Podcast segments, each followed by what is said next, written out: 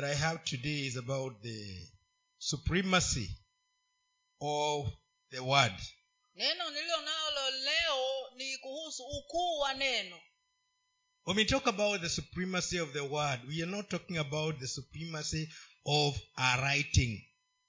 Ni- tunapozungumza mambo kuhusu ukuu wa neno hatuzungumzii mambo ya ukuu wa maandishi But we are talking about the word that is God. lakini tunazungumzia kuhusu neno ambaye ni mungu His supremacy. ukuu wake Sometimes, because of failure to recognize his supremacy, we go to other, other sources. wakati mwingine kwa sababu ya kukosa kutambua ukuu wake twaendea vitu vingine And we make them supreme in our lives. na vitu hivyo twavifanya kuwa ni vikuu sana katika maisha yetu Sometimes, when we are sick, we don't see the supremacy of the word as a healer. wakati mwingine wakati hatuoni ukuu wa neno kama mponyaji wakati tuko wagonjwa hatuoni ukuu wa neno kama mponyaji. When we are hungry we don't see his supremacy as the supplier of our food. Tunapokuwa na njaa hatuoni ukuu wake kama mpeanaji wa chakula and you know if you don't see the supremacy you don't ask. Na kama huoni ukuu wake basi hu, huulizi. Yesterday one of the grandchildren i have in nairobi. Uh, ile siku ya jana mmoja wa wajukuu wangu ambayo niko nayo kule nairobi. I was praying with about eight of them.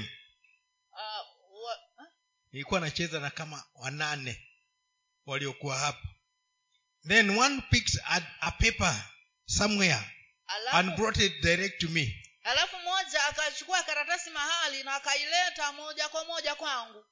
And mrs getao told me now you know you are the you are the grandfather so you are the one who is senior here. So everything will be brought to you. Na mke wake bish- askofu gitao akaniambia ya kwamba wewe ndio uh, babu yao na wewe ndio uh, babu yao mkubwa hapa kwa hivyo wewe ndio maana umeletewa hiyo this they were seeing the supremacy of the grandfather. Walikuwa wanaona ule ukuu wa huyo babu. And i'm not usually there. Na mimi si ati kila mara huwa niko pale. How about about this word who is ever there with us?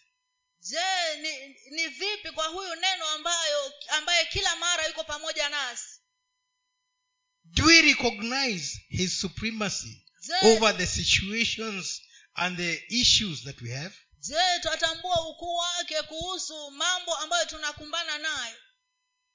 If we can we will be able to receive answers. Ikiwa unaweza basi tunaweza kupata majibu. We will not lift others above him. Hatuwezi kuinua wengine juu Hatutaweza. kuliko yeye. hatutaweza kuinua wengine hatutainua wengine kumliko yeye. Tukitambua yeye ndiye yuko. Imagine hawa watoto wanaishi na nyanya yao hapo. Lakini sasa vile nimefika na nina zaidi ya mwezi sijakuwa pale. Sasa mimi ndio naletewa kwa sababu mimi ndio baba. Sasa tukiwa na kuelewa huyu yesu hata hatutaona mchungaji. Kabla ya kumwona mchungaji tutamwona yesu kabla ya kuona mzazi kabla ya kuona daktari kabla ya kuona mpishi kabla ya kuona yule mama tutamwona huyo yesu. We will see, I, I don't know whether you understand what i'm talking about. Our eyes will be able to see him in every situation. Macho yetu tutakapotambua ukuu wake macho yetu yataweza kumwona katika hali yoyote ile iwayo let's start reading. Tusomewe katika injili ya yohana mtakatifu mlango wa kwanza mstari wa kwanza hadi wa tano And before we continue, these flowers now are demanding sunlight and water. So after the service, let all these live flowers be taken, the plants to be taken out to get some sunshine and water. naona haya maua sasa yanahitaji jua na maji kwa hiyo baada ya ibada itolewe kule nje ziweze kupata maji na jua Amen. Amen. Because He is the one who supplies them with that sunlight. Maana yeye ndiye ambaye anazipeana hilo jua. Hapo mwanzo kulikuwako neno naye neno alikuwako kwa mungu naye neno alikuwa mungu. Huyo mwanzo alikuwako kwa mungu. Vyote vilifanyika kwa huyo wala pasipo yeye hakikufanyika chochote kilichofanyika. Ndani yake ndimo ulimokuwa uzima nao uzima ulikuwa nuru ya watu. Nayo nuru yaangaza gizani wala giza halikuiweza. Palitokea mtu ametumwa mwisho tano. Yeah, up to yeah. now when we look at this word tunapoangalia neno hili we see that he was there at the beginning. Tunaona kwamba alikuwepo tangu mwanzo. You know we, we, put jesus at the time of his revelation 2000 years ago. Wazua mara nyingi watamweka yesu wakati wa ufunuo wake miaka elfu mbili iliyopita. But the word clearly tells us that he was there lakini ne, Biblia in the beginning. Lakini biblia inatuambia waziwazi hapa ya kwamba alikuwepo tangu mwanzo. Before adam he says i am. Kabla adamu haja hajaumbwa yeye alikuwepo. Na and those that esteem abraham he says before abraham i am. Na pia anasema kabla abrahamu mimi nipo.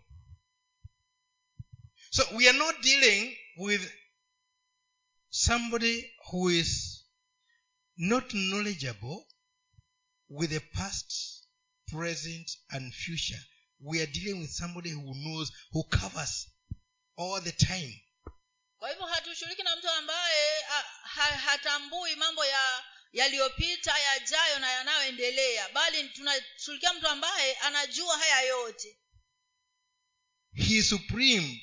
Before the scientists were known he was known ukuu wa yeye ni mkuu maana hata kabla wanasayansi hawajajulikana yeye alijulikana. The scientists now know science which came from him. Hawa wanasayansi wanajua sayansi ambayo ilitoka kwake. When they corrupt it when they rectify it it was with him. Wanapoitatiza wanapoirekebisha hiyo ilitokana na yeye. Because the word says nothing that was made was made without him. Maana yeye ndiye anasema ya kwamba hakuna kitu ambacho kiliumbwa pasipo yeye. When the devil was tempting him during the, the time he was in the desert. Wakati shetani alipokuwa anamjaribu alipokuwa kule jangwani. He was dealing with you know he was dealing with a human being not recognizing that this is the one who was is and is to come. Alikuwa anashughulika na mwanadamu ambaye alikuwa hajua kwamba huyu ni mmoja ambaye alikuwepo na yupo na, ali, na atakuwa. Who was there before even the devil himself was created. ambaye alikuwepo hata kabla ya shetani mwenyewe hajaumbwa. And sometimes we take that position of assuming that we are dealing with somebody who doesn't know. Na wakati mwingine huwa tunachukua nafasi hiyo ya kwamba tunashughulikia na mtu ambaye hajui but if only we could give him his peace his supremacy in our lives lakini kama tu tungempatia ule ukuu wake katika maisha yetu we would ask him rather than tell him. tungemuuliza na si kumwambia. We would ask him to give us the solution not to tell him the solution. Tungemuuliza yeye atupatie suluhisho na si sisi kumwambia suluhisho. Because he is knowledgeable of everything even before it comes. Maana yeye ana ufahamu wa kila kitu hata kabla hakijatokea. That is how how supreme the word is. Hivyo ndivyo neno lilivyokuu sana. So as we study today kwa hivyo tunapoendelea kujifundisha leo i want you to see i want you to see the, the greatness of god nataka uweze kuona ukuu wa mungu. Along the road we came near serious accident three times. Tukiwa kule barabarani tulikutana na ajali mara tatu ambazo zilikuwa mbaya sana. Yaani zile tungeng'ogana nazo tunge- zilikuwa tatu. Ya kwanza gari dogo ilikuja ilisimama tu mbele yetu. Pa driver akafunga breki. Ya pili tumetoka alafu trailer nayo imetoka itusukume kando. Lakini nilikuwa namwambia mimi tuliagana nafika nyumbani. Ya tatu hiyo gari tu ndio yenyewe ili iliyumbayumba tu kivyake. Na wakati ukienda na kina lilian kuna wakati ili- ilitatizika ile gari ikatoka tairi ikatoboka tairi ya mbele. Hata ukitaka kuona hizo picha nayo iliisha hiyo tairi ya mbele. Tena upande wa nje. Na mahali ambapo ina, in, ilienda kusimama pana pana kamporomoko kwa hivyo ingefika hapo ilale basi tungelali na sisi tulikuwa tuko upande huo. Lakini tunapomwambia maombi yale tu bwana nilinde ninapotoka ninaporudi. Ukiyaomba katika ufahamu wa ni nani unaongea naye unatulia you just allow him to be supreme. Yaani wewe unamruhusu tu awe mkuu. I don't know where the thought came and i saw ourselves going into a into a you know into, into a steep place with that vehicle.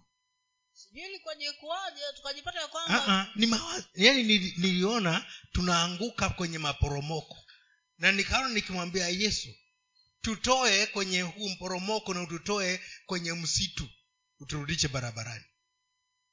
Yaani hiyo ilikuja tu kama vision. Ni wakati huu sasa nilikuwa nafikiria juu ya niona hiyo basi yaani imetoka nje alafu tumerudi. Hii haikufanyika lakini niliona katika maono. Imeanguka imeenda kwa mporomoko alafu tena imerudishwa kwa barabara yaani nilikuwa si haikufanyika. Na naongea mambo ya maono.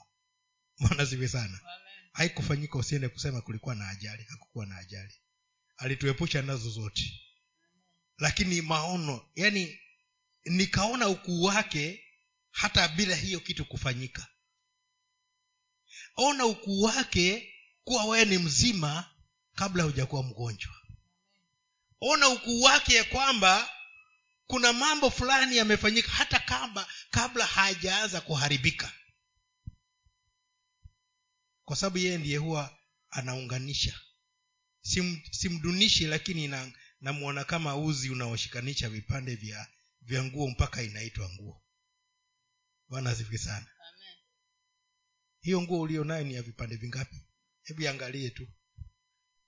Angalia umevaa vipande vingapi. Kama unaweza kuhesabu na zimeunganishwa mpaka tunakwambia ah uko smart leo. Hebu mwangalie ambaye uko smart umwambie uko smart. Uko smart. Hivyo vitamba, hivyo vipande vya vitambaa vimeunganishwa vizuri.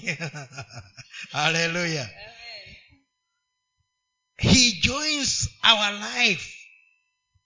The pieces of our life. Ya, yaani anaunganisha vile vipande vipande vya maisha yetu pamoja until it becomes something we can enjoy. Hadi inakuwa kitu ambacho unaweza kukifurahikia. That's how supreme he is. Hivyo ndivyo alivyo mkuu. Tusomewe sasa katika kumbukumbu la taurati mlango wa kumi na tatu mstari wa sita hadi wa tisa. In your own time start from verse 1 but i want i'm, cons- I'm concentrating on those that part.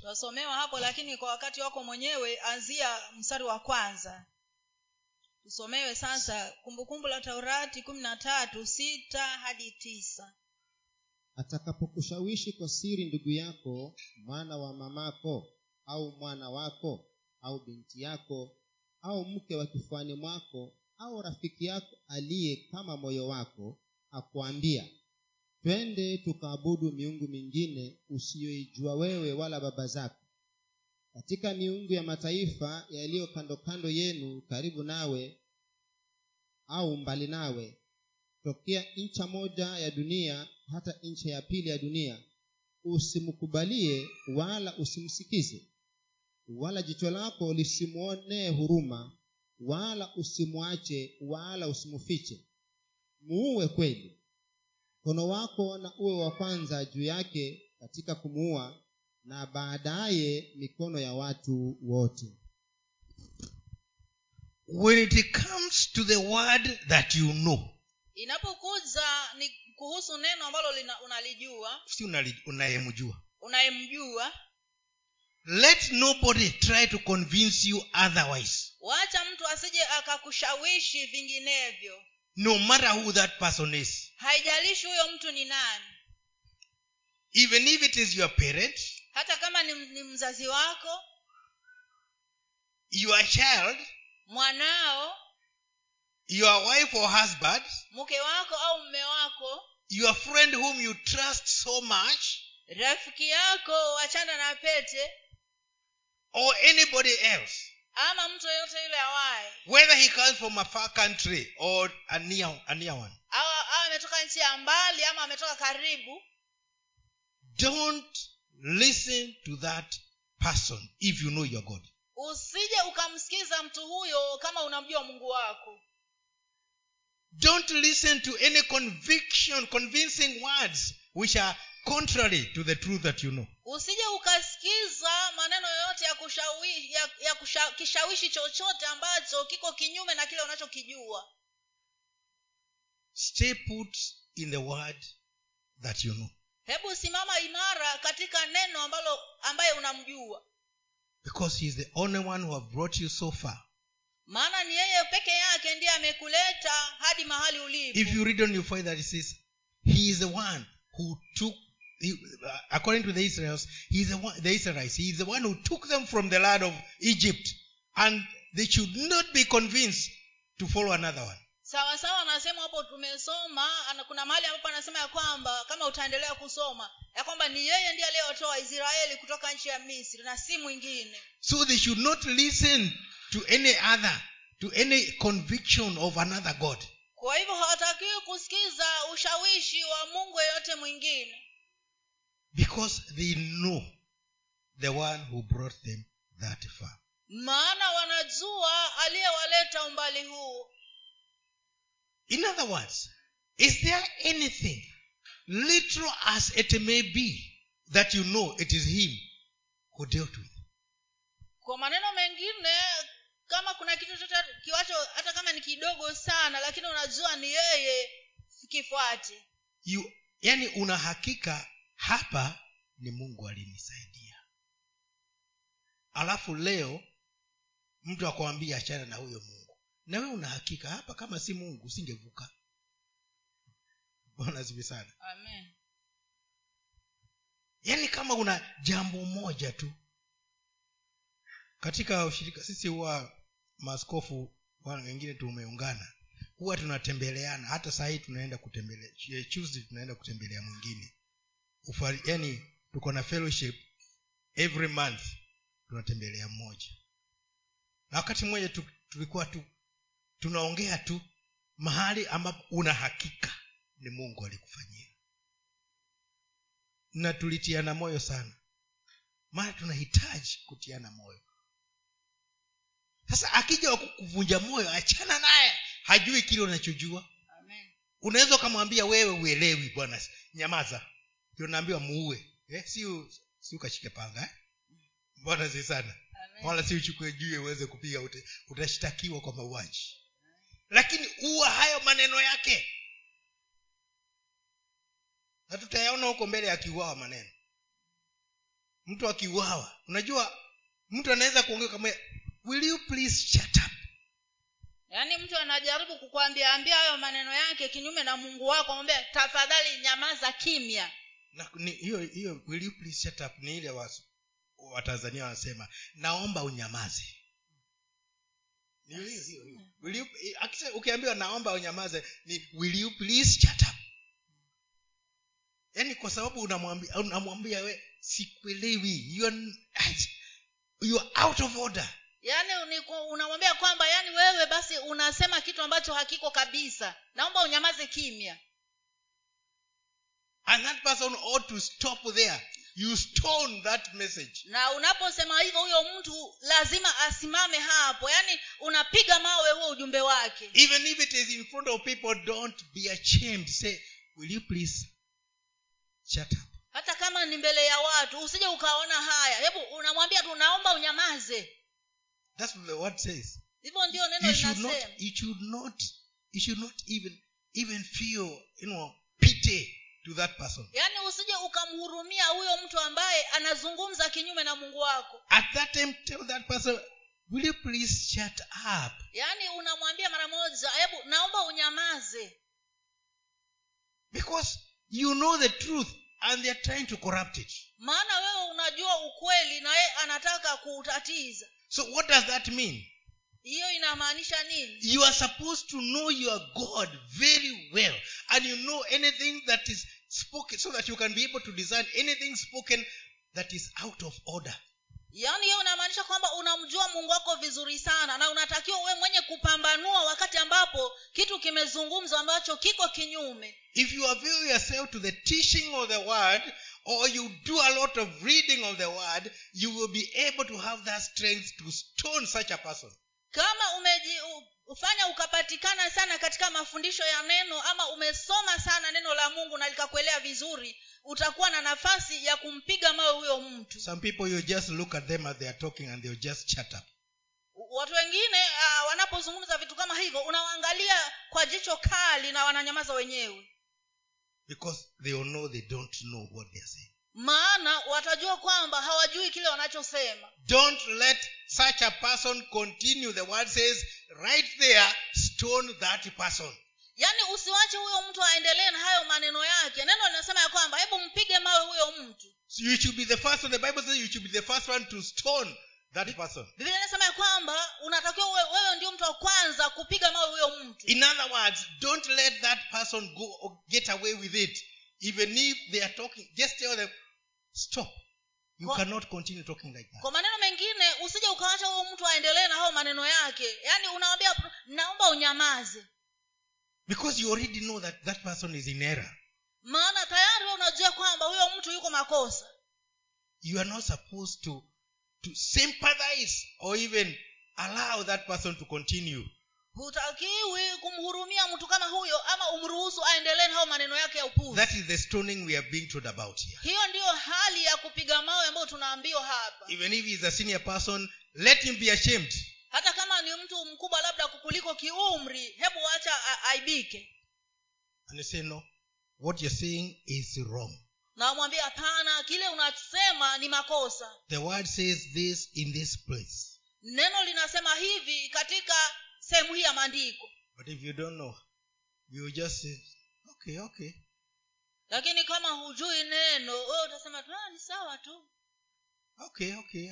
I, also agree. ni sawa hata mimi pia nakubali You agreeing on what you don't know. yaani wewe unakubaliana na kitu ambacho hukijui Get to know him who was from the beginning and who will come. Hebu pata kumjua huyo ambaye alikuwepo tangu mwanzo na yeye ndiye ambaye anakuja When you know na ndiye aliye when you know the word, it will help you. unapojua neno litakusaidia And let me tell you something. wewe nikwambie kitu Currently, I'm not able to read white paper. Ah, hii si- si- kwa Wakati huu huu si- si- siwezi. siwezi kusoma karatasi nyeupe I cannot see a white paper. I can only see read in electronics. yaani siwezi kusoma karatasi nyeupe bali naweza tu kusoma katika simu But I did my reading enough for that time. lakini muda uliopita uh, wakati uliopita nilifanya kusoma vya kutosha I remember I started early, early in the early 60s. Na- nakumbuka nilianza kusoma kitambo sana katika miaka ile ya, si, ya sitini ya mwanzo mwanzo wa miaka sitini When we could be given a chapter to memorize. And I'll just read it once and I know it. wakati ambapo tungepewa uh, uh, kifungu kizima ili tuweze kukariri Now you give me to read one, one, one uh, verse.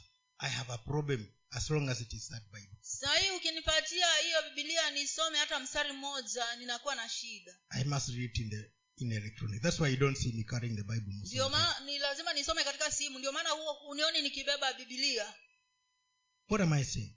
There is a time you don't know where you will be you can't even read it from the phone nasema nini hapa nasema kwamba kuna wakati ambapo hautaweza hata kusoma hata katika hiyo simu with the current things as they are going we don't know when they will switch off these apps the bible apps. Kulingana na vitu vile vinaendelea hatujui hizi bibilia za simuni zitazimwa lini and currently even the original bibles are being withdrawn. Na sasa hivi hata hizi bibilia zenyewe hizi nakala za bibilia zinaondolewa.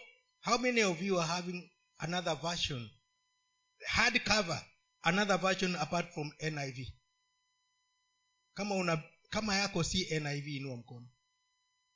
Wale ambao mko na inua vizuri kama una yeah, yeah, kama yako si kama uko na cover, na na bible ambayo si new international version. New international version imeondolewa vitu vingi vingi vingi na ndio imejaa kwenye simu zetu. Hiyo ndio imejaa kwenye simu zetu.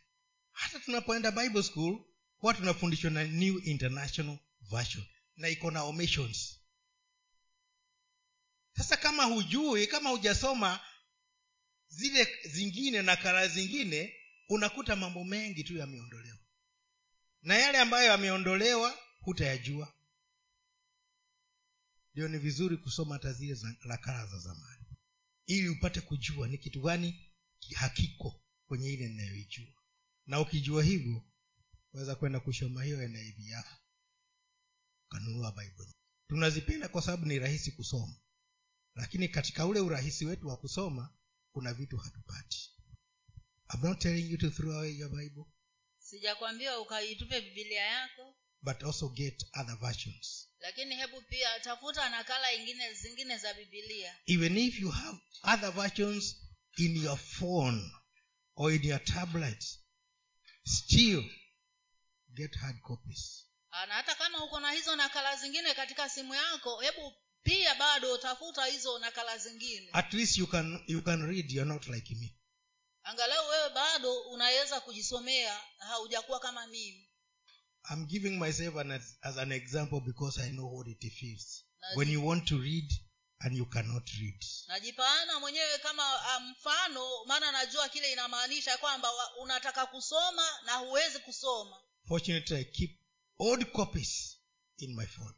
Kwa bahati nzuri na, naweka zile nakala za zamani katika simu yangu. And those copies old the old versions i think there in the office i have about four or five. Na hizo nakala No, za zamani pale afisini niko na karibu i think i have i have i have seven seven copies. And don't ask me to give you one they are mine niko na na biblia saba pale za nakala tofauti tofauti saba. na sitaki useme nikupatie moja. Ni zangu hizi. Naongea zile ziko pale ofisini washa zile ziko nyumbani.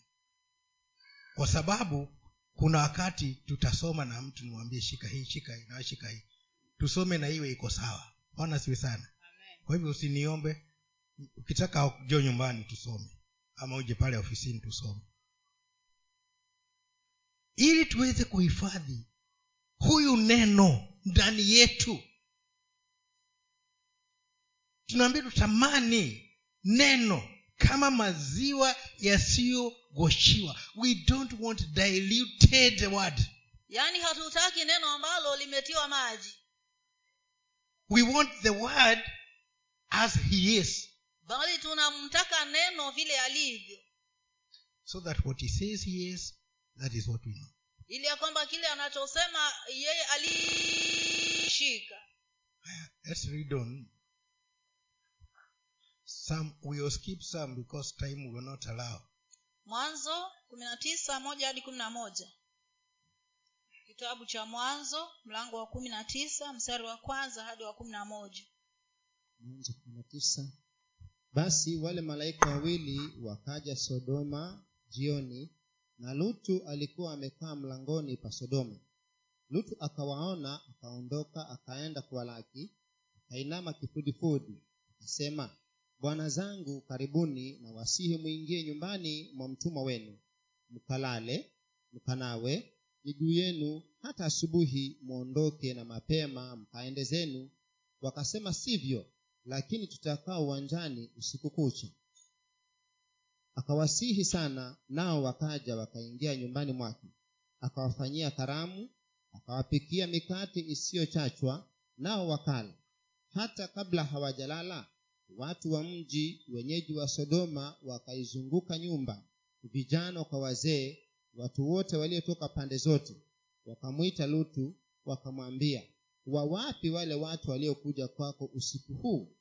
Uwatoe kwetu tupate kuwajua lutu akawa, akawatokea mlangoni akafunga mlango nyuma yake. Akasema basi nawasihi ndugu zangu msitende vibaya hivi. Tazama ninao binti wawili ambao hawajajua mume hawajajua mtu mume. Na wasihi niwatolee kwenu mkawafanyie vilivyo vyema machoni penu ila watu hawa msiwatende neno kwa kuwa wamekuja chini ya dari yangu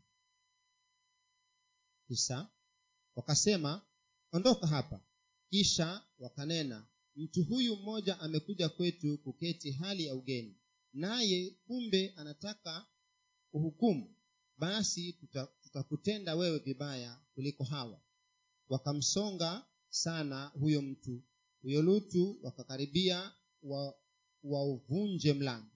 Lakini wale watu wakanyosha mikono yao waka wakamwingiza lutu kwao nyumbani wakaufunga mlango kisha wakawapiga hao watu walio walioko mlangoni kwa upofu wadogo kwa wakubwa hata wakachoka kwa kutafuta mlango basi wale watu wakamwambia lutu je unaye mtu hapa zaidi mkwe Up, up to 11. yes. Can we also read Job 2, 1 to 11?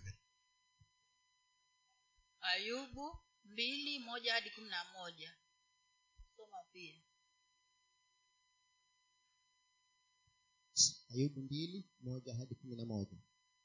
Tena palikuwa na palikuwa na siku hao wana wa mungu walipokwenda kujihudhurisha mbele za bwana. Shetani naye akaenda kati yao ili kujihudhurisha mbele za bwana. Bwana akamuuliza shetani umetoka wapi? Shetani akajibu bwana aka, akajibu bwana na kusema natoka katika kuzungazunguka duniani na katika kutembea huku na huko na humo. Bwana akamuuliza shetani je umemwangalia huyo mtumishi wangu ayubu? Kwa kuwa hapana mtu aliye kama yeye duniani mtu mkamilifu na mwelekevu mwenye kumcha mungu na kuepukana na uovu. Naye hata sasa anashikamana na utimilifu wake ajapokuwa ujapokuwa ulinichochea juu yake ili nimwangamize pasipokuwa na sababu. Shetani akamjibu bwana na kusema ngozi kwa ngozi naam yote aliyonayo yote aliyo nayo mtu atayatoa kwa ajili ya uhai wake. Lakini kwa sasa nyosha mkono wako uguse mfupa wake na nyama yake naye atakukufuru mbele za uso wako. Bwana akamwambia shetani tazama yeye yumo mkononi mwako lakini tunza tu uhai wake. Basi shetani akatoka mbele za uso wa bwana akampiga ayubu na majipu mabaya tangu wayo wa mguu hata utosi wa kichwa naye aka, akashika kigae cha kujikunia akaketi majivuni. Ndipo mkewe akamwambia je wewe hata sasa washikamana na utimilifu wako? Umkufuru mungu ufe. Lakini yeye akamwambia wewe wanena kama mmoja wa hao wanawake wapumbavu nenavyo je tupate mema machoni pa mungu nasi tusipate mabaya katika mambo hayo yote ayubu hakufanya dhambi kwa midomo yake basi ikawa hao rafikizi ayubu watatu walipopata habari ya mabaya hayo yote Up to 11. up to- yeah, 11, yeah.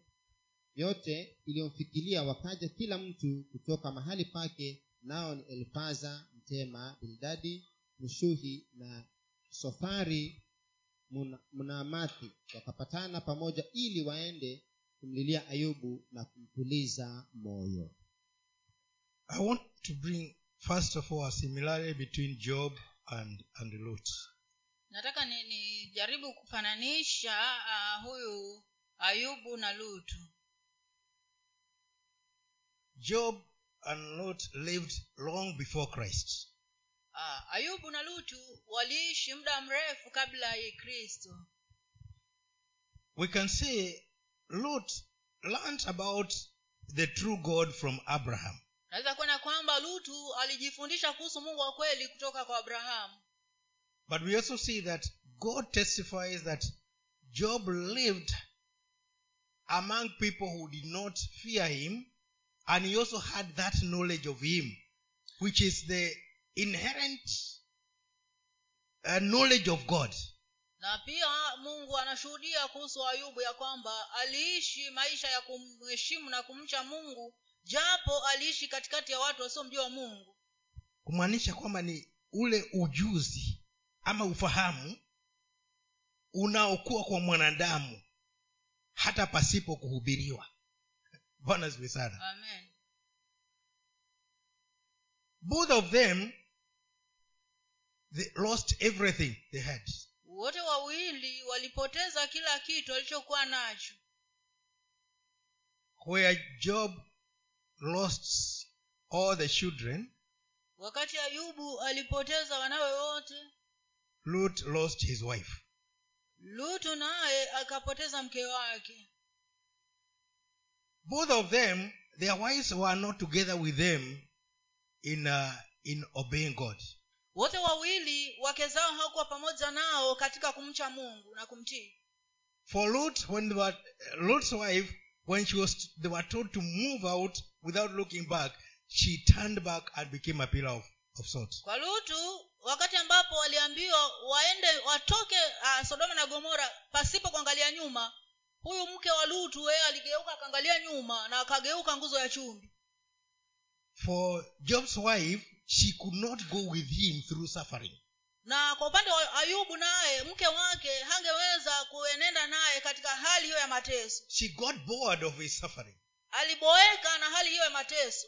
Although she is not the one who was going through it. hata kama si ambaye alikuwa anapitia hayo mateso.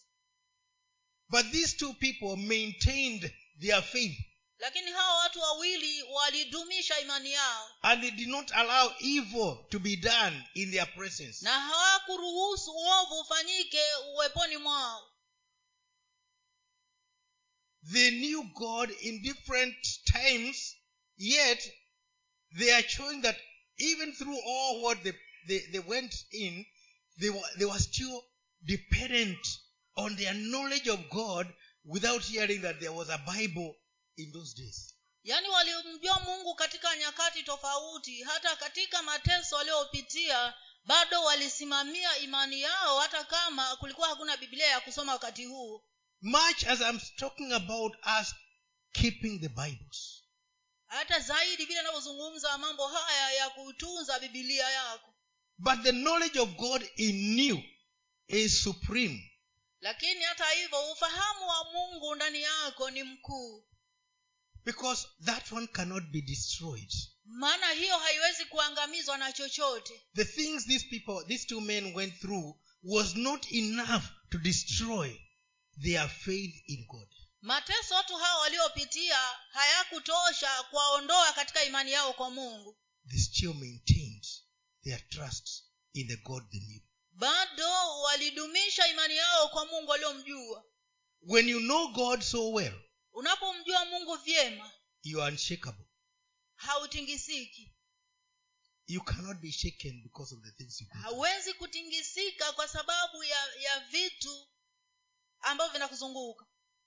Anything that comes you can see it through the eyes of god's ability to secure you.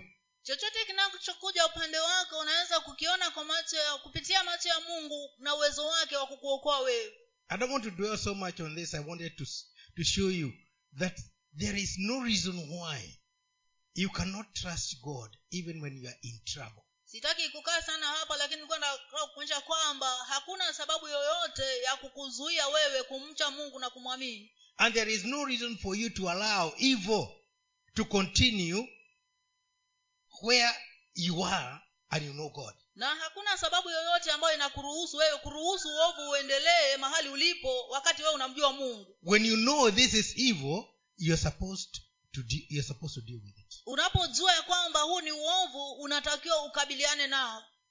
Without fear or favor. Pasipo hofu wala uh, ki, upendeleo. kupendelea. Let's go on to the next. Waraka wa pili wa yohana moja saba hadi kumi na moja and if you read from 1 to 6 you find that uh, john was talking about a certain let's read from verse 1 first of all verse, verse 1 up to 6 because it's talking about that lady. No he's seeing the faith in that lady. Waraka wa pili wa yohana moja hadi kumi na moja. Somewe first of all up, up to up to 6 Ah, hadi sita. That one i just want you to, it's for your for your understanding the foundation of what we're talking about. Hiyo ni ili uweze kuelewa uh, msingi wa kile tunachozungumzia kuhusu. Mzee kwa mama mteule na watoto wake ni wapendao katika kweli.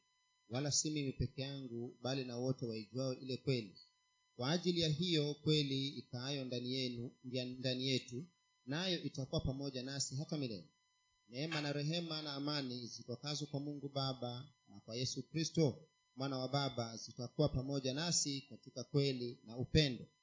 Nalifurahi mno kwa kuwa nimewaona, nimewaona baadhi ya watoto wako wanaenda katika kweli kama vile tulivyopokea amri kwa baba.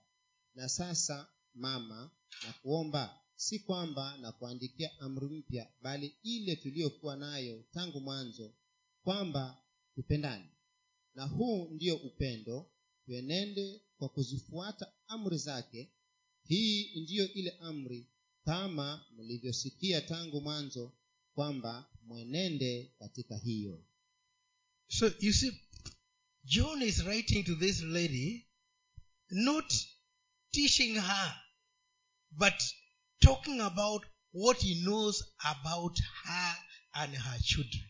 Yohana anamwandikia huyu mwanamke mstahiki si kumfundisha lakini kumwambia kile ambacho anajua kuhusu watoto wake It is well known of the way she has brought up her children in the faith. yaani inajulikana vizuri sana vile ambavyo amewalea watoto wake katika imani So there is no need of giving her a new commandment. kwa hivyo hakuna haja ya kumpatia amri mpya Just talk about how we should walk in love. Yu- mzungumzie tu vile jinsi atakavyotembea katika upendo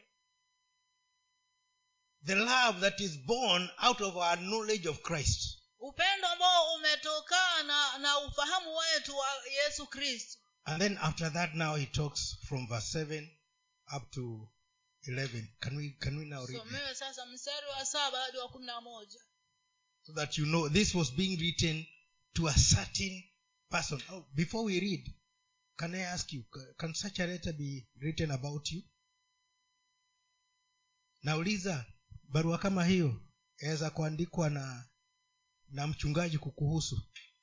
Maana huyu ni mchungaji wake alikuwa akiandika. Hebu muulize jirani yako barua kama hiyo yaweza kuandikwa kwako? Mchungaji ambaye anakufahamu anaweza kuandika barua kama hiyo kwako?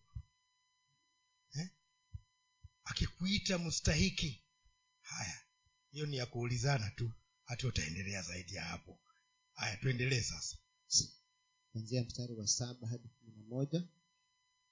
Kwa maana wadanganyifu wengi wametokea duniani wasiokiri wasiokiri ya kuwa yesu kristo yuaja katika mwili. Huyo ndiye yule mdanganyifu na mpinga kristo. Jiangalieni nafsi zenu msiyapoteze mliyoyatenda bali mpokee thawabu timilifu kila apitaye cheo wala asidumu katika mafundisho ya kristo yeye hana mungu. Yeye adumuye katika mafundisho hayo huyo ana baba na mwana pia. Mtu akija kwenu naye haleti mafundisho hayo? Msimkaribishe nyumbani mwenu wala msimpe salamu. Maana yeye ampaye salamu azishiriki kazi zake mbovu. So they are being advised that in your midst there are some people who are anti-christ because of the things they preach and teach. Wanashauriwa hapa ya kwamba kuna watu miongoni mwenu ambao wanahubiri kinyume na kristo.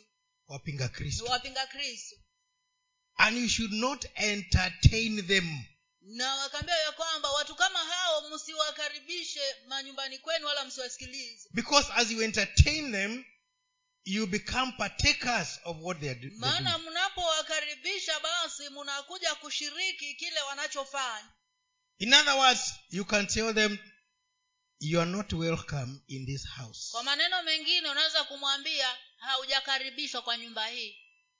With that kind of doctrine, you are not welcome in this house. kwa mafundisho aina hiyo hukaribishwi katika nyumba hii There are some people I used to tell that when they used to come preaching their their false doctrine. any time I was told, I would rush home and tell, please, can you leave?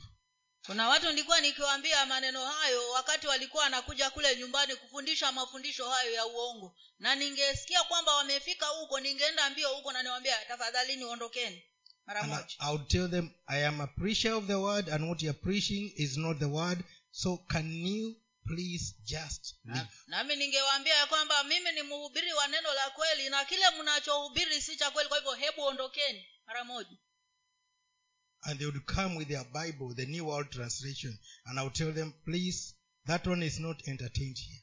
na wangekuja na hizo bibilia zao ambazo ni hizo zime Tafsiri mpya. tafsiri mpya hizo naambia "Ah, ah, hizo hazikubaliki hapa You know, you have to be strict if you have to have things running your way, the, God's way in your house. ni lazima uwe na msimamo katika vitu hivi kama mambo ni aende sawasawa na mungu katika maisha ya- Anybody, anybody who is teaching something contrary to the word is an anti-Christ. mtu yeyote ambaye anafundisha kitu ambacho kiko kinyume na neno huyo ni mpinga kristo Because Christ is the word.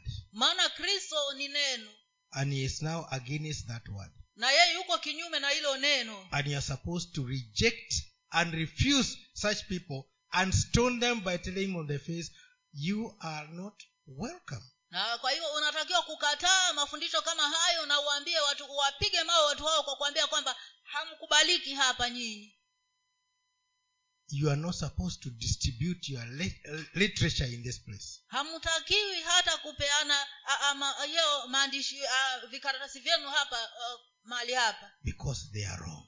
maana viko makosa Now you need to know the word so that you can know they are wrong. ni unatakiwa sasa wewe mwenyewe ulijue neno ndipo uweze kujua kwamba watu hao wako makosa Our time is not good, and I don't want the timekeeper to chase me. twende katika ufunuo ishiri na mbili kumi na mbili hadi kumi na saba. Kitabu cha ufunuo wa yohana mlango wa ishiri na mbili mstari wa kumi na mbili hadi wa kumi na saba.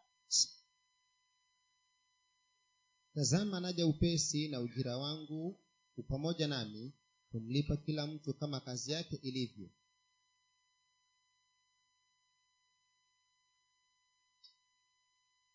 Revelation 22. kumi na mbili hadi kumi na saba No, it's 22. ishiri na mbili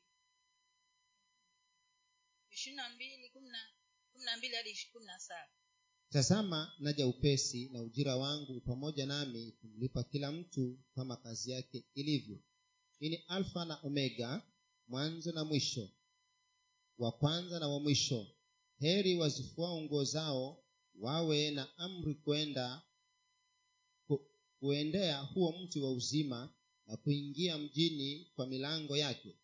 Huko nje wako mbwa na wachawi na wazinzi na wauaji na hao waabuduo sanamu na kila mtu apendaye uongo na kufanya mimi yesu nime- nimemtuma malaika wangu kuwashuhudia ninyi mambo hayo katika makanisa. Mimi ndimi niliye shina na mzao wa daudi ile nyota yenye kung'aa ya asubuhi na roho na, na, na roho na bibi harusi wasema njoo naye asikiaye na aseme njoo naye mwenye kiu na aje naye atakaye na anywe maji ya uzima bure Uh, continue. Yeah, that one is following. Okay, namshuhudia kila mtu ayas, ayasikiaye maneno ya unabii wa kitabu hiki mtu yeyote akiyaongeza mungu atamwongezea hayo mapigo yaliyoandikwa katika kitabu hiki. Na mtu yeyote akiondoa lolote katika maneno ya unabii wa kitabu hiki mungu atamwondolea sehemu yake katika ule mti wa uzima na katika ule mji mtakatifu ambao habari zake zimeandikwa katika kitabu hiki Jesus is strict about his word. yesu hapa ana yuko ni mkali sana katika neno lake Just like if you write a letter, you want it to be read as it is. kama vile unavyoandika barua unataka isomwe vile ilivyo Nobody has a right to mod, uh, modify the, the writing that you wrote. mtu yoyote hana haki yoyote kubadilisha chochote ama kuongeza chochote katika kile umeandika Even if they don't feel it is right. hata, If it is your letter, it should be read as it is. hata kwamba iko sawa ikiwa ni barua yako lazima isomwe vile ilivyo Because those are the words that you intended to be heard.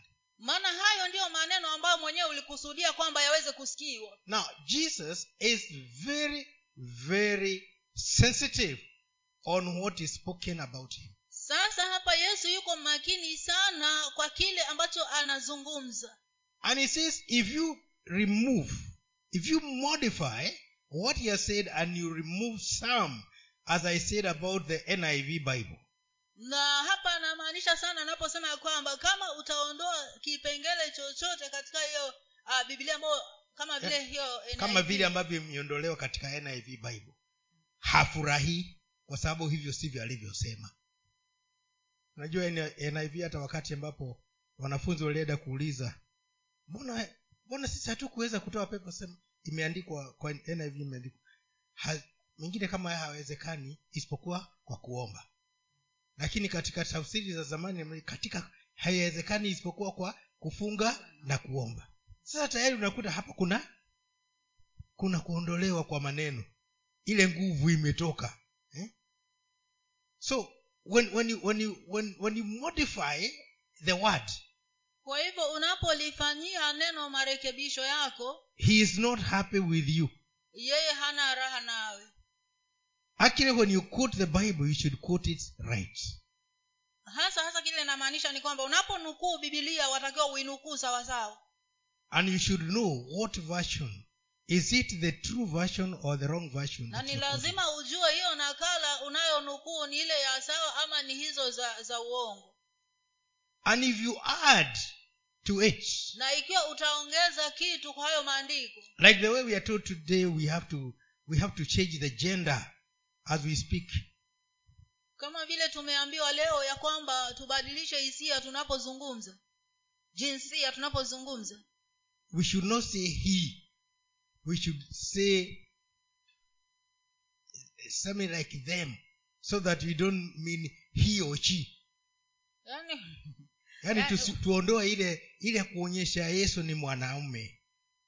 Kwa sababu hata tuliumbwa kwa mfano wake mke na mume. Kwa hivyo hiyo kusema kum, kumwonyesha mwanaume ni makosa. Hapo tayari kuna kuna vitu vinaongezewa ambavyo haviko kwenye bibilia bwana ziwe sana. Amen. Na mengine mengine ambayo tunaongeza. Tuongeze vitambaa mafuta maji fagio mchanga chochote kile ili uponyaji uje. Tushaongeza nasema na nyinyi nitawaongezea. Huko He serious about his word. Na anamaanisha kuhusu neno hili. We are not supposed to allow anything that is contrary to what he said. Hatutakiwi kuruhusu kitu chochote ambacho kiko kinyume na kile ambacho bwana amesema. If you remove some kama utaondoa vingine he removes your benefit of eating of the fruit of the tree of yeye naye anaondoa faida za wewe kula katika ule mto, mto uzima. And if you add he adds on new accusations. Na kama utaongeza atakuongezea wewe yale mapigo ambayo yametajwa katika bibilia so that as you are dealing with the word the word will deal with you. Kwa hivyo kadri neno neno pia litakabiliana na wewe. But if you stand by the word lakini kama utasimama na neno there is no fight. kutakuwa hakuna vita. Aya, we go to the last one. Kitabu cha isaya stini isaya stini moja hadi kumi na tatu mstari. Kitabu cha isaya mlango wa stini mstari wa kwanza hadi wa kumi na tatu. Isaya stini moja hadi tatu. Kumi na tatu. Kumi na tatu ondoka uangaze kwa kuwa nuru yako imekuja na utukufu wa bwana umekuzukia. Maana tazama giza litaifunika dunia na, na giza kuu litazifunika kabila za watu. Bali bwana atakuzukia wewe na utukufu wake utaonekana juu yako. Na mataifa wataijilia nuru yako na wafalme kuujia mwanga wa kuzuka kwako. Inua macho yako utazame pande zote wote wa, wanakusanyana wanakuja wanakujia wewe. Wana wako watakuja kutoka mbali na binti zako watabebwa nyongani ndipo utakapoona na kutiwa nuru na moyo wako utatetemeka na, kuku, na kukunjuka. Kwa kuwa wingi wa, wa bahari utageuzwa kukujia tajiri na mataifa utakuwasilia. Wingi wa ngamia utakufunika. Ngamia vijana wa midiani na efa wote watakuja kutoka sheba wataleta dhahabu na uvumba na kuzitangaza sifa za bwana. Makundi yote ya kedari yatakusanyika kwako. Kondoo waume na nebayo, nebayothi watakutumikia watapanda juu madhabahu watapanda juu ya madhabahu yangu kwa kibali nami nitaitukuza nyumba ya utukufu wangu. Ni nani hawa warukao kama win- wingu na kama njiwa waendao madirishani kwao? Hakika hakika yake visiwa vitaningojea na merikebu za tarshishi kwanza ili kuleta wana wako kutoka mbali na fedha yao na dhahabu yao pamoja nao. Kwa ajili ya jina la bwana mungu wako kwa ajili yake mtakatifu wa israeli kwa kuwa amekutukuza wewe. Na wageni watajenga kuta zako na wafalme wao watakuhudumu. Maana katika ghadhabu yangu nalikupiga lakini katika upendeleo wangu nimekurehemu malango yako nayo yatakuwa wazi daima. Hayatafungwa mchana wala usiku ili watu wapate kukuletea utajiri wa mataifa na wafalme wao wazio, wakiongozwa pamoja nao kumi na mbili. Kwa maana kila taifa na ufalme wa watu wasiotaka kukutumikia wataangamia. Naam mataifa hayo wataharibiwa kabisa. Utukufu wa lebanoni utakujia wewe mberoshi na mtidhari na mteashuri pamoja ili kupa, kukupamba mahali kupapamba mahali pangu patakatifu. Nami nita, nitapatukuza mahali miguu yangu. Now, when we go back to John chapter 1, we realize that Jesus, the Word, became the light of the world. tunaporejelea katika injili ya yohana mlango wa kwanza tuna- tunakuta kwamba neno ali, alikuwa mungu. Ali- alikuwa nuru ya ulimwengu. ah, he, he became the light of the world. Yani alikuwa nuru ya ulimwengu. So you who has received the light of the world kwa hiyo wewe ambaye umempokea nuru wa ulimwengu you are told in isaiah 6 to arise and chine umeambiwa hapo katika isaya stin ya kwamba uinuke uangaze. So that people can come from the darkness to that light. Ili ya kwamba watu waweze kutoka kule kwa giza na waijilie hiyo nuru. If you are standing in the word kama umesimama katika neno people will come to the truth of that word. watu watakuja kwa ukweli wa hilo neno. They will not go to falsehood hawataenda kwa kwa makundi- udanganyifu. kwa udanganyifu. They will come to the word. Bali watakuja kwa hilo neno la kweli. Because the word will be working in you. Maana neno atakuwa anafanya kazi ndani yako. And as they come they come with their riches. Na wanapokuja wanakuja na utajiri wao. And your gates will never be closed day and night. Na malango yako hayatafungwa mchana na usiku this can be misinterpreted. Hii inaweza kutafsiriwa vibaya. That they will come with offerings ya kwamba watakuja na sadaka. and they will come with uh, other things. Here it does not talk about offerings. It's talking about trading. Hapa hawazungumzi kuhusu mambo ya, ya sadaka lakini wanazungumza kuhusu yani wanakuja na mali zao. Kwako sasa kuna kuna kuna uwazi wa wa kutrade ama wa, ku, wa biashara mnaweza kupokezana kama kama ni trade siwe uko na cha kuuza nao ako na cha kile wanakuletea ununue. Kwa hivyo hii si ile mambo ya sasa watakuletea sadaka watakuwa wakija wanatoa ah, ah, ah, tuachane na hiyo. Sasa ikiwa ni sadaka basi nitapokea peke yangu si ni kweli? Lakini neno linasema kwamba tutaweza kutrade mungu ataweza kutuinua. Ataweza yani kuna mambo yatajengeka. Kama mtu amekuja anatafuta kitu fulani na uko nacho nazi sahini moja ni ngapi? Sini mia? Eh? sabini imeshuka kidogo eh? kuna wakati ilikuwa mia. Sasa we uko na nazi naye anazihitaji. Sasa we naye anakuletea naye wanafanya kitu kingine. Bwana ziwe sana?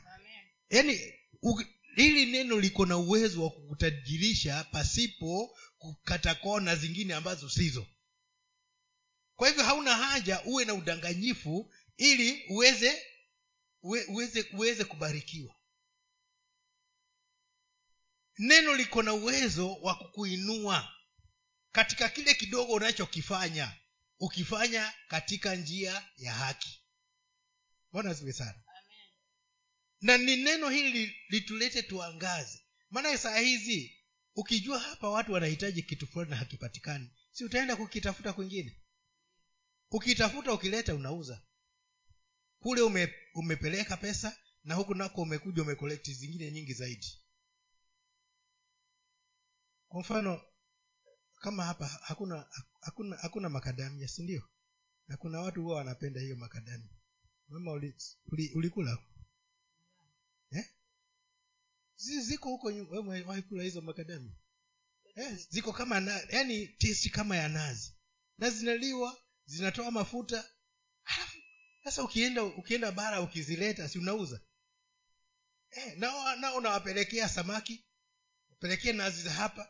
Haya trade inaanza. Kwa hivyo hii ni kitu ambacho inazungumza wazi. Haizungumzi mambo ya ya uketi tu hivi ndio zije. Si mambo yati ni sadaka hapana. Inaongelea mambo milango iko wazi. Usiku na mchana. Usiku na mchana. Usiku na mchana milango iko wazi kuna vitu unaweza ukaleta. Juzi nimeenda nikaangalia nikaambiwa hizi hizi sanamu ambazo zinavishwa nguo ili watu waweze kuuza angalau eh, kwa wanawake sana sana ndio inafanyika. Sisi wanaume hatujali kama kama ina fiti ama haifiti lakini wanawake ziku, sasa zilikuwa zinauzwa elfu mbili na na mia tano. Lakini sasa nimepata mahali zinauzwa elfu moja na mia tatu. Sasa nikileta hapa sinaweza nikakuzia na elfu mbili eh, si ni kweli? Sasa hiyo ndio treat tunaambiwa sasa mi nimeenda nikakuta zauzwa hivi hata nikaona zingine zilikuwa zinasafirisha zapelekwa nini? Zapelekwa tanzania. Sasa hiyo ndio treat tunaambiwa. Tunafu, tutafunguliwa macho. Tutaangaza. Na watu watakujilia ile ile nuru yetu. Maana unaweza kuenda ukaona sasa nikiana mtu akonazo amwambia hizi nitakuletea na nitakuletea na elfu mbili. Ye anajua hapa alikuwa anazipata pengine elfu tatu sema nimegwera hapa bwana. Ah, nimepata mtu ataniletea hapa. Na shipa price. Eh, haya hiyo ni business. Nimetangaza biashara hapo. Eh, milango geti ziwe wazi. Sasa mungu anazungumzia ukiweka neno neno litakupatia milango ya biashara. Bwana siwe sana. Amen. Nikawa nafikiria hivyo nikasema kashiri. Kule watu hawajui kashiri. Unapozipeleka ni gold nikafikiria hizi kashiri zikoje? Hapa tunajua nini? Kule wanajua potato crisps. Sa hapa tunajua zile za za mihogo. Hiyo ni biashara ingine jameni. Haya sasa. Mama wasemaji uliona uliziona kashiri huko? Hizo ulizoona ni za viazi. Peleka za utamu wake na watu watajua. Biashara yaani mungu atafungua akili yako mawazo yako njia za biashara na siku hizi unauza ukiwa hapa hata huendi.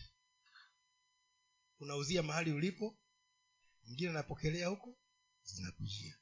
Ndio milango yako itakuwa wazi usiku na, na, na mchana. Hizo biashara za online zinafanywa 24 hours? Haya basi sasa siyo ha? Lakini ubaya ni kwamba hata tufundishwe tunabaki hivyo hivyo. But the business is there lakini nasema kwamba biashara ipo. Na ndio amezungumzia biashara hapa. Open gates are there. Malango yaliyo wazi yapo. If you look out there there are some tiba pale kuna kuna mbao ziko pale. Kifodhi alituelezea hizo mbao zauzwa huko. Sasa wewe hutataka kwenda kununua komaza hizo ambazo ziko chip utataka uende hapa ukanunue zile ziko pale. Quality ni chini na bei ni juu kwa sababu macho hayajaangaza. Lakini yakiangaza unazifuata tu hapo komaza na unapata bao nzuri. Kama kama huamini ukitoka enda pale tu utaona mbao ziko pale. Tuliambiwa bei ni bei ni gani? Shilingi kumi na nane futi moja. Na ukienda kununua hapa hizi ambazo hazijakuwa treated 25 angalia waweza kwenda ukashukua hapa ukaja ukauza tena uuze gari. Bwana zuri sana? Biashara tu bora uvukishe pale polisi? Uvukishe upande biashara ishaingia. Eh? sasa mambo mengine mungu at- tukiinuka kuangaza atatufungua akili zetu. Tutaona zile biashara ambazo hazi, haziko na tutaanza kufanya. Amen. Samaki tuko nazo nyingi za moja huko huko hawana. Nasi tuko nazo. Twala sisi mpaka za tusinya na huko unaweza kutuma hata kama hu, hata kama hupiki samaki si ukashukue kwa huyu mama utume. Bwana ziwizani e, na upate faida. Kwa hivyo mungu anasema tuinuke tuangaze. Na ikifika hapo nimemaliza. Bwana ziwi sana